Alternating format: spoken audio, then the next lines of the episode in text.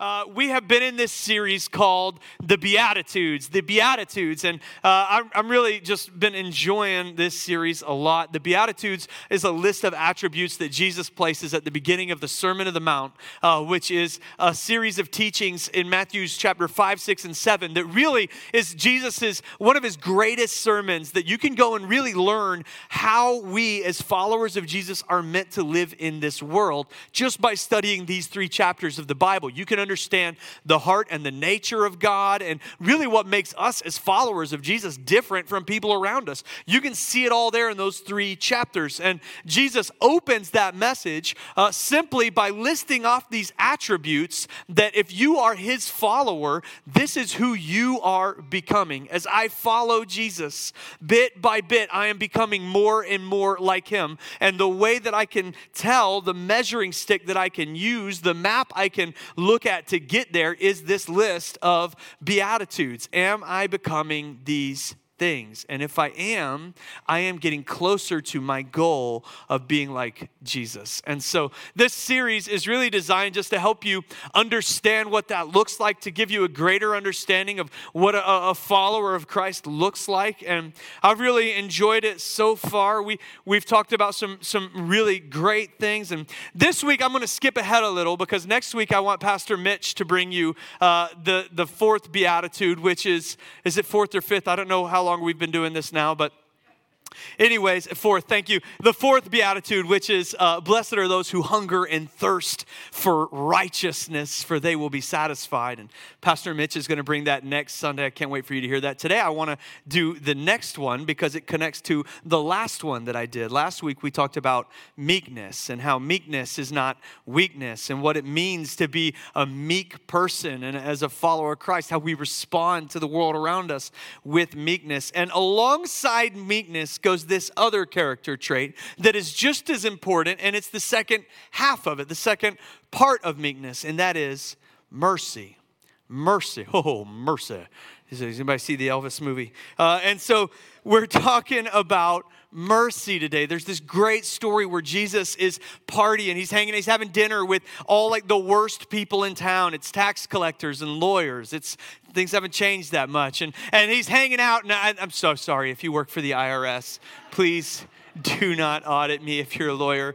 Bless you and everything you do. Um, Anyways, Jesus is hanging out at this party with these people who he loves and he loves to be around, and the religious people are not having it.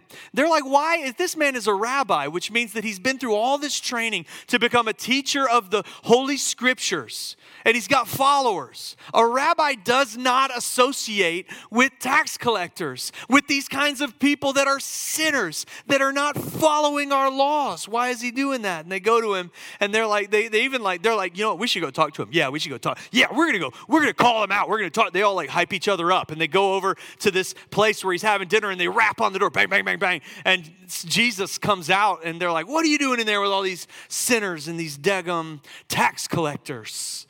And Jesus says, go and learn what this means. I desire mercy and not sacrifice. It's one of these iconic moments where he stares them down and he tells them exactly what it means to know God. Is I desire mercy, not sacrifice, is a quote from the Old Testament that Jesus gives them. And so today we're talking about mercy, and we're going to break down what that means. I desire mercy and not sacrifice, and understand mercy better and better today. I have been a merciful person at times in my life. At other times in my life, I have not been a very merciful person. In fact, uh, I have held a grudge now for about twenty-six years that I just want to come clean with today. And maybe I'll put a rest to it. I haven't decided. But anyways, I was about ten or eleven years old, and I was watching a movie. It had just come out on V H S, and I was so excited.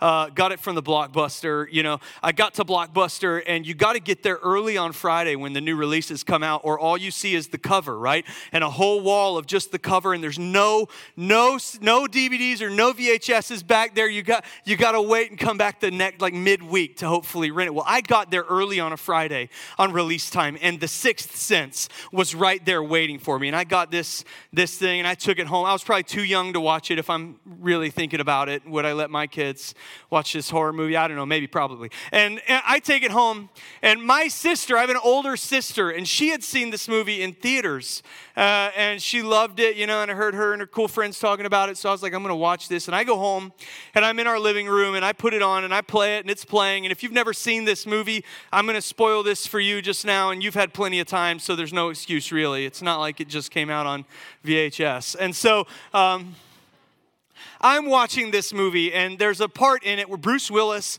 uh, is a doctor that's working with this kid who can see dead people. And uh, at the very end, there's this big shocking twist. Well, there's a part in the beginning where Bruce Willis gets shot and he's on the stairs and he's bleeding. You're like, oh no, is he going to be okay? Well, then a few scenes later, you think, oh good, he's okay. He's now he's working with this weird kid. My older sister walked into the room at the scene where he's on the stairs bleeding and says, this is where he dies and he's dead for the rest of the movie. He's a ghost. So for the next twenty-five years, I have seen every movie on opening night and texted her the ending.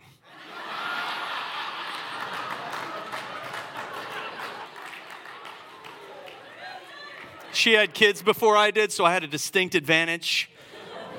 She's a big Star Wars fan. I can't wait to tell her, you know, exactly who Rey's father is. You know, I'm just, I'm all about it. I'm all about it. And as I'm saying this, I'm thinking maybe I should release this grudge as I talk about mercy today, but no, I'm not going to. So I want you to know that your pastor's not perfect.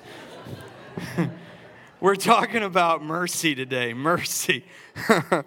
Uh, here's the Beatitude, Matthew chapter five, verse seven. Blessed are the merciful, for they shall receive mercy. Uh, it's the only Beatitude that is written like this. Blessed are the merciful, for they shall receive mercy. It's like a condition is set. Blessed are the merciful, for they shall receive mercy. See, the practice and the character trait of mercy is extremely important to Jesus. Even in the whole story of the Bible, this character trait is one that is a repeated theme from Genesis to Revelation. This idea of mercy, and specifically the merciful receiving mercy, is a common theme over and over again in the Bible. In Matthew chapter eighteen, Jesus tells a parable which perfectly helps us understand how God views this beatitude. In fact, most of the Beatitudes Jesus preaches on in a bigger theme, and this is one that I really want to share with you in its entirety because I just can't imagine a clearer way for us to understand how God views whether or not we as his people should be merciful. Matthew chapter eighteen, beginning in verse twenty-one, says, Then Peter came to Jesus and asked, Lord, now there was a law back then that said you could forgive somebody a, a finite number of times, seven times is completion. And at the end of that, you don't have to forgive people anymore. You can, you can spoil movies for the rest of their life after that point. So Peter is really, he's trying to emphasize this with Jesus and make sure that he's still good there because Peter had kind of a hot temper. So there was probably a list of people he was trying not to forgive. And he came up to Jesus and said, Lord, how many times shall I forgive my brother or sister who sins against me? Seven times, like, like the Pharisees teach us? And then in verse twenty-two, Jesus answered, I tell you not seven times, but seventy-seven times. That was an idiom. He didn't mean count to seventy-seven. He meant a lot more than what you think. Therefore, the kingdom of heaven is like a king who wanted to settle accounts with his servants. And as he began the settlement, a man who owed him ten thousand bags of gold was brought to him. Since he was not able to pay, the master ordered that he and his wife and his children and all that he had be sold to repay that debt. And as this servant fell on his knees, at this the servant fell on his knees before him. Be patient with me, he begged, and I will pay back everything. And the servant's master took pity on him, and he canceled the debt, and he let him go. But when that servant went out, he found one of his fellow servants who owed him a hundred silver coins. What do you think the disparity between ten thousand bags of gold and a hundred silver coins is? It's vast. He grabbed him, and he began to choke him. "Pay me back what you owe me," he demanded. And his fellow servant fell to his knees and begged him, "Be patient with me, and I will pay it back." But he refused. Instead, he went off and had the man thrown into prison until he could pay back the debt. When the other servants saw what had happened, they were outraged and went and told their master everything that had happened. And then the master called the servant in. "You wicked servant," he said, "I canceled all of your debt because you begged me to. Shouldn't you have mercy on your fellow servant the same way I had it on you, just as I had it on you?" And in anger, his master handed him over to the jailers to be tortured until he should pay back everything he owed. This is how my heavenly Father will treat each of you unless you forgive your brother or your sister from your hearts. Blessed are the merciful, for they shall receive mercy. It's a, it's a condition. And it, this is, a, is a, a really, it's a powerful parable. One, because a lot of the parables that Jesus told required a lot of explanation and exposition. His disciples would go to him right afterwards and say, "Hey, Jesus, what the heck did you just say?" And then the Bible would show us where he explains to them what it means. And so you and I can understand it better. But in this one, there's no real explanation needed. We get the story. We can see the visual. We know what he's trying to help us understand here. Now, your salvation that comes from Jesus is through grace. It's not conditional. But he has repeatedly said in his time of ministry about what it means to be his follower. He has said, "You have got to follow me. You got to do what I do. You got to be willing to make sacrifices, to leave things that matter to you behind on the road so that you can become more, more like me." In the Sermon on the Mount, through the Beatitudes, he's giving us a list of things that are very hard for us to work up to. But if we are following him, the pathway that we are following is going to bring us closer and closer to looking like Jesus, which means that there is something that will keep you from being able to successfully follow Jesus, will keep you in one spot on the road. There are several stories where Jesus has people come to him and ask to follow him. And one guy's a guy with a lot of money, and he says, "Go and sell everything you have, and then you can follow me." And the man stays right there on the road because he's not willing to do it. And Jesus keeps going. He stays put. Another man says, "Let me go take care of my family for a while, and then I'll come follow you." And Jesus says, "You've got to let your family take care of themselves. If you want to follow me, come follow me." And the man stays right there on the road while Jesus moves on. He calls us to hard things. Things that we have to deal with as we follow him. And forgiveness and mercy are a major aspect of those things. If you refuse to develop mercy in your heart and to forgive the people that don't even deserve forgiveness, if you refuse to do that, you're going to stay right there on the road as Jesus moves on. And so, we're talking about becoming a people of mercy. And in order to become a people of mercy, we're going to have to understand the mercy that we've been given.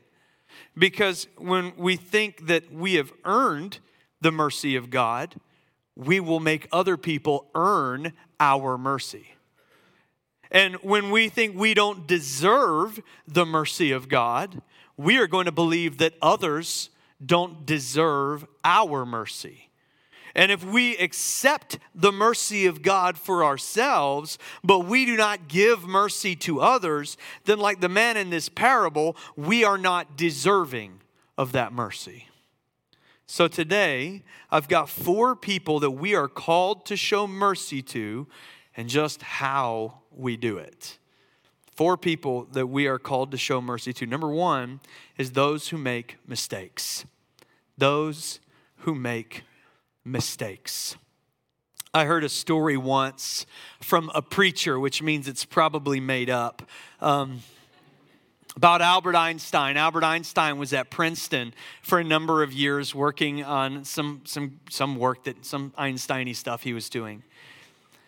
And they had him come in and do a lecture for the new incoming physics majors. And he came in and did this lecture for them. He opened it up by going to the chalkboard, and he wrote on the chalkboard the nine times table. Nine times one equals nine. Nine times two equals eighteen. Nine times three equals something. And he goes down and, and through this list, and they're all perfect. You know, he's Einstein. And he gets down to nine times ten, and he writes ninety-one. Nine times ten equals ninety-one. And everybody laughs because Einstein made a made a mistake. It's hilarious, you know, this guy. What does he know about math, right? We're better than him. It's what everybody's thinking, and they're laughing. And Einstein turns around and he says, I got the, the problem right nine times, and nobody celebrated or or applauded me. But I made this one mistake, and every single one of you pointed out. And this is what it's like to be a career mathematician. And I would suggest that this is what it's like just to be a human person living in the year twenty twenty-two. That no matter how many good things we do, it is the mistakes that we make that people notice. And as a people, we've gotten worse and worse at understanding what a mistake is, understanding what defines it, understanding who the person behind the mistake is.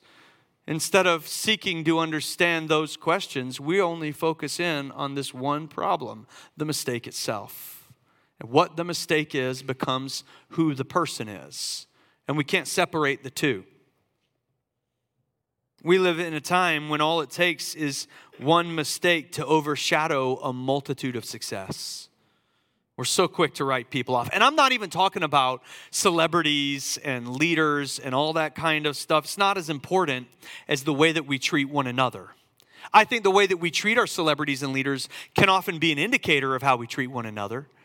But I just, it's not, it's not as important to me how high of a pedestal you place Taylor Swift on. What matters to me is how you treat your family, how you treat your neighbors, how you treat your coworkers, how you treat the people that you encounter every single day. And we're quick to find mistakes in the people around us as well. When people around us make mistakes, do we respond with anger? Or do we respond with laughter? Do we respond with judgment? Or do we respond with mercy? Later on in the Sermon on the Mount, Jesus says this, do not judge, or you too will be judged. For in the same way you judge others, you will be judged. And with the measure that you use, it will be measured back to you. This is very scary. The measure that I use is what it will be measured back to me. I am pretty guilty of using the wrong size measuring stick in my marriage sometimes.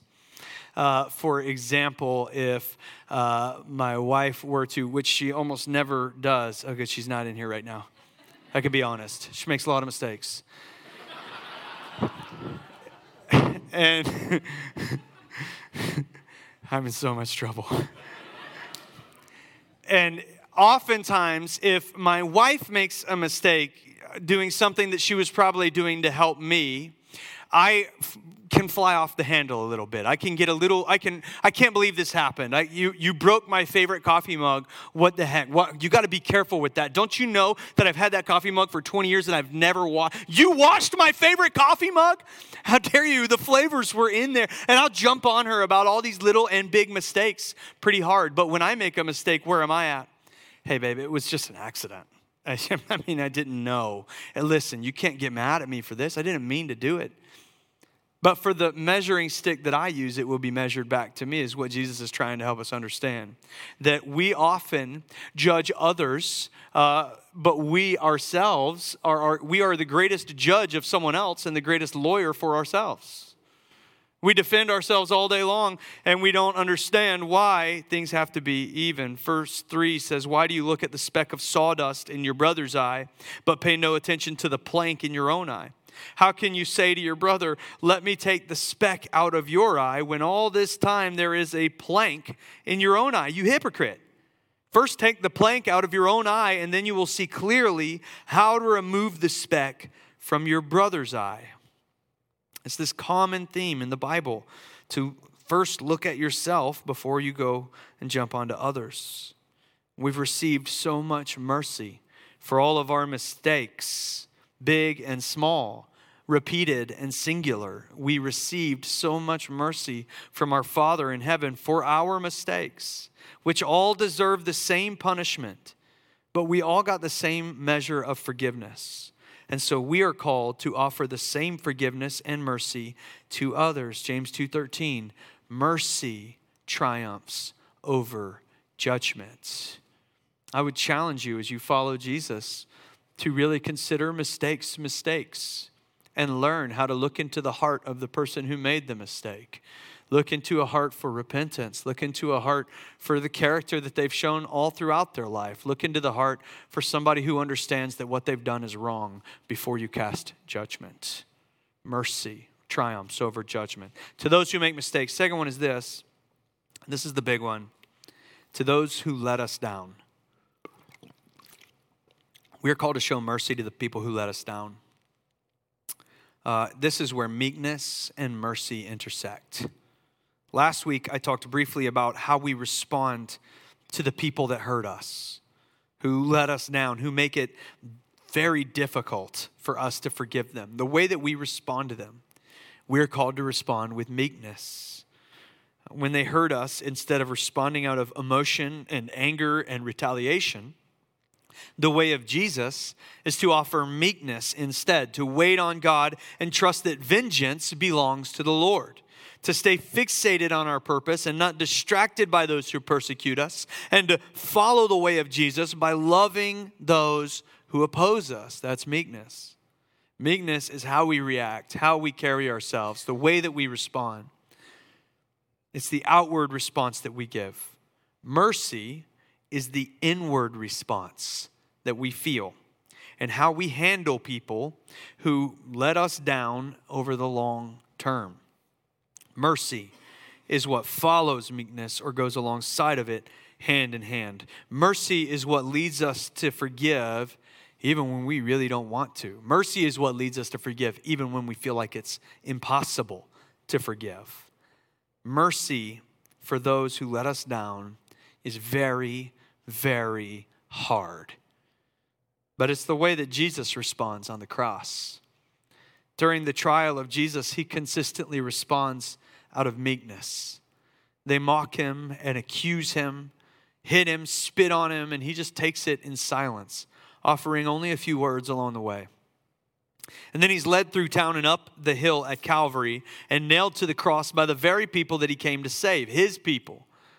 His creation, they nail him to a cross to die.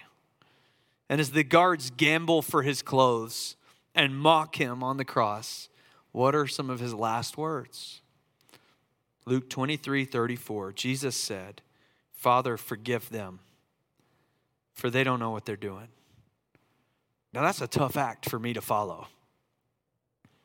We want to respond differently than that when we are let down, when we are betrayed, when we are abused, when others hurt us, when the people that we love hurt us. Nobody has a greater capacity to let you down, hurt you, betray you, break you than the people that you love, the people that you give access to, the people that you allow into your heart, the people in our families, in our relationships, in our church. And so we hold on to our anger. Maybe we practiced meekness in how we responded. We never lashed out. We never tried to take revenge. But hate is thriving inside of our hearts. Bitterness is driving our decisions, and bitterness is what comes to us in quiet moments. I believe bitterness is one of the devil's greatest lies. We believe that our bitterness somehow punishes the person that we hate, the one who hurt us, that if we were to release it, it's like we're letting them off the hook. But your bitterness doesn't hurt anybody except for you. Keeping bitterness in your heart's like drinking poison and hoping the other person dies. It's a cage we lock ourselves in, and we sit there trapped all the while we hold the key. And the key is forgiveness and mercy. Now, I know from far too many experiences that forgiveness is never easy, especially when it's somebody close to you who's let you down. I've been hurt. I've been betrayed. I've been lied to. I know every emotion, all the feelings. So I'll just tell you my path to forgiveness. I'll tell you that it's not quick, that it takes time, that I have spent years forgiving people before. And if you have real hurts in your heart, you likely will as well. But here's my path. And the first thing is very simple, and it's prayer. Prayer. Honest prayer. Every day. For a long time. The Psalms are incredible as a resource for us because it's one man, and an artist and a poet and a songwriter's spiritual journey. There's other writers in the Psalms as well, but most of them are written by David. And really, it is an opportunity for us to look into his journal and see what his relationship with God was like, which is valuable for us to do since we're told that he had a very special relationship with God. And so as we look through his prayers, we find Psalm one oh nine. Psalm one oh nine comes from a place of absolute bitterness. It's a prayer that David prays. And this is how my forgiveness prayers usually start out looking like. I hit a button and I lost my place. Found it. In return for my friendship, they accuse me, but I am a man of prayer. They repay me evil for good and hatred for my friendship. Appoint someone evil to oppose my enemy. This is him praying. God, let an accuser stand at his right hand. When he is tried, let him be found guilty, and may his prayers condemn him. May his days be few, and may another take his place of leadership. May his children be fatherless, and may his wife be a widow. May his children be wandering beggars, and may they be driven from their ruined homes. May a creditor seize all that he has. May strangers plunder the fruits of his labor. May nobody extend kindness to him or even take pity on his fatherless children. May his descendants be cut off and their names blotted out from the next generation. May the iniquity of his fathers be remembered before the Lord. May the sin of his mother never be blotted out. Whew. But you, sovereign Lord, help me for your name's sake. Out of the goodness of your love, deliver me. For I am poor and needy, and my heart, and this is the most honest thing here, and my heart is wounded within me. Have you ever prayed a prayer like that? I want you to know that just because it's in the Bible doesn't mean that was God's will for David's enemy. That was David's honest reaction to serious, intimate betrayal. And it's okay for it to be yours as well. You have to start the process of forgiveness in prayer, and that's what I've done. I, I, I am, I've had some friendships go sideways and had things surprise me. And dealt with stuff that I never thought that I would be. I've been in the room that I never thought I would be in. Having the conversation I never thought I would have. And the the moments like that, when they rip your heart open and pour salt in it, they take a long time to come back from. And I remember I was in the process of prayer over one that really took me a long time to let go of. And I, I was praying, and in the beginning, every day, my prayers were not too dissimilar from Psalm one oh nine. God, I want to pray for this person. Lord, I want to pray for this guy. I want to pray for him. And Lord, I want to pray that a bee stings him in his armpit, God. I want to pray, Lord, I pray for a rash that nobody can figure out, Lord. I pray for hemorrhoids, God. Hemorrhoids for his whole family, Lord. I pray for, and I just pray these things in Jesus' name, amen. You know, and, and I prayed for him every single day for a year. And a lot of the prayers sounded a lot like that. And over time, over the course of a year of every single day, I'm praying for this guy. Something began to change in me. Because I just noticed one day that I was praying an honest prayer of love for his family. God, I pray that you would help him to love his family better than he ever has. I pray for a blessing on his house. Lord, that you would bring favor that is undeserved upon him in the same way that you've brought favor that is undeserved upon me. Pray it over him today. I still get chills when I say that stuff out loud because it was really hard fought to get there. And if you want to forgive somebody, this is where you begin. Prayer is not just a ritual. It is powerful. It is life-changing. It is an opportunity to come into the presence of God and be heard by him.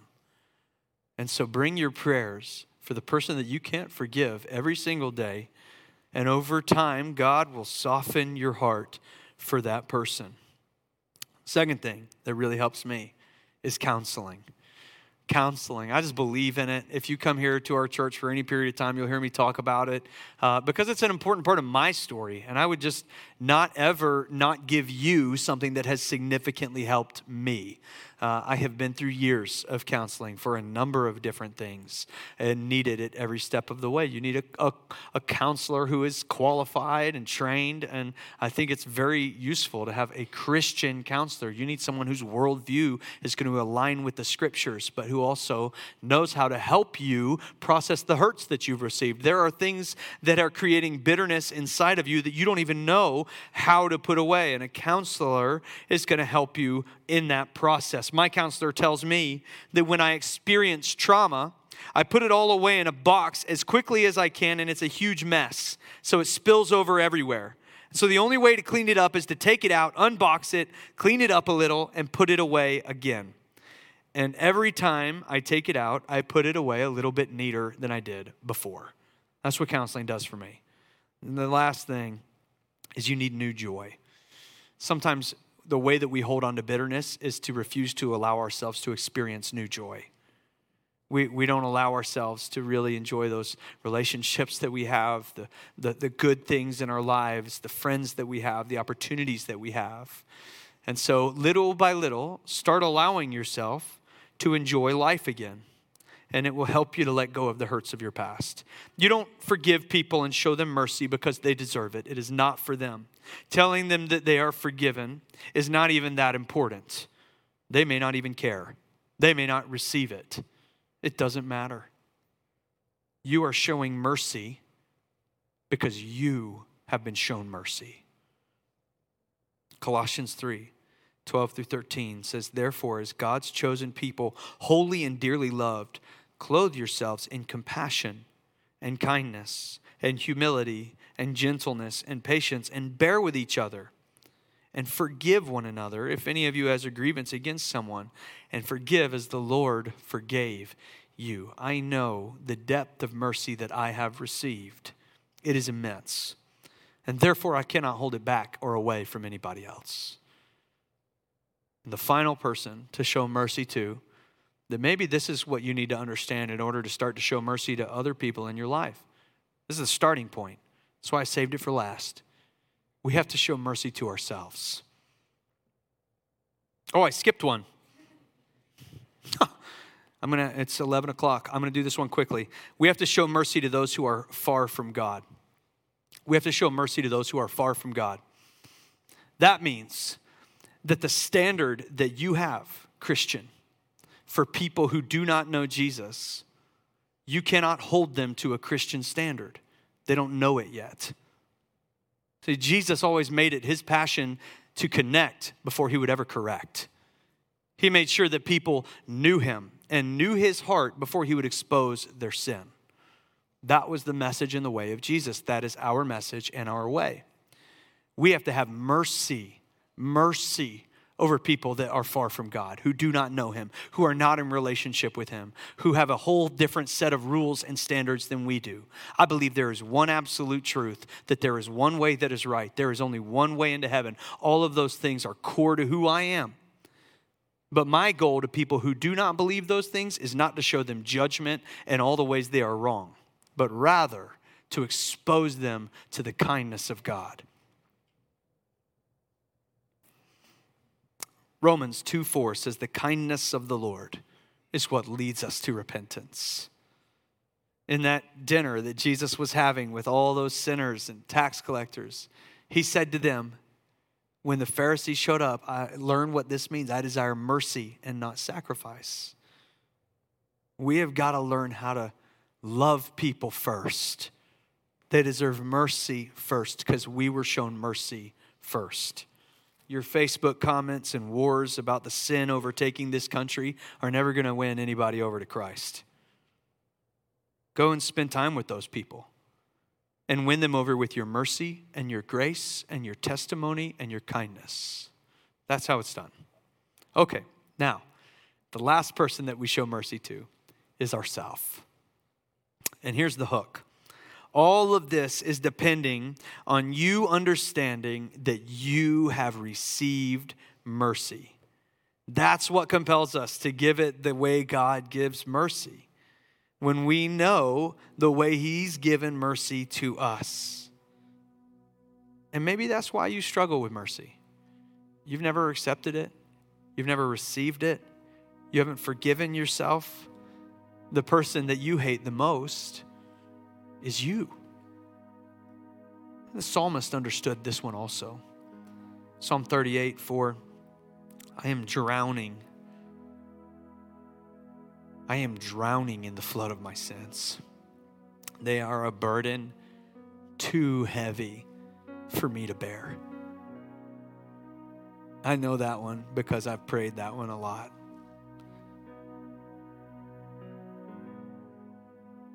I've been foolish and I'm utterly worn out and crushed. My heart is troubled. Maybe that's your prayer today. Maybe you just feel unworthy of love, unworthy of mercy, unworthy of someone's sacrifice. Maybe the list of things you've done wrong in your life is always flashing like a neon light right in front of you, preventing you from being able to see anything else. I get it. That's a big part of my story as well. That's why I've been in so much counseling. I've made a lot of mistakes. I've hurt some people. I didn't think I deserved any of this, but God did. First Timothy one, verse thirteen. Paul is writing this, and Paul spent half of his life hunting down Christians so that they could be arrested or killed. And he became one of the greatest ministers of the gospel of all time. He wrote two-thirds of the New Testament. He shared his story all over the world. He brought the gospel of Jesus into countries that didn't have it yet. He did so much because he allowed God to give him mercy. First Timothy one, even though I was once a blasphemer and a persecutor and a violent man,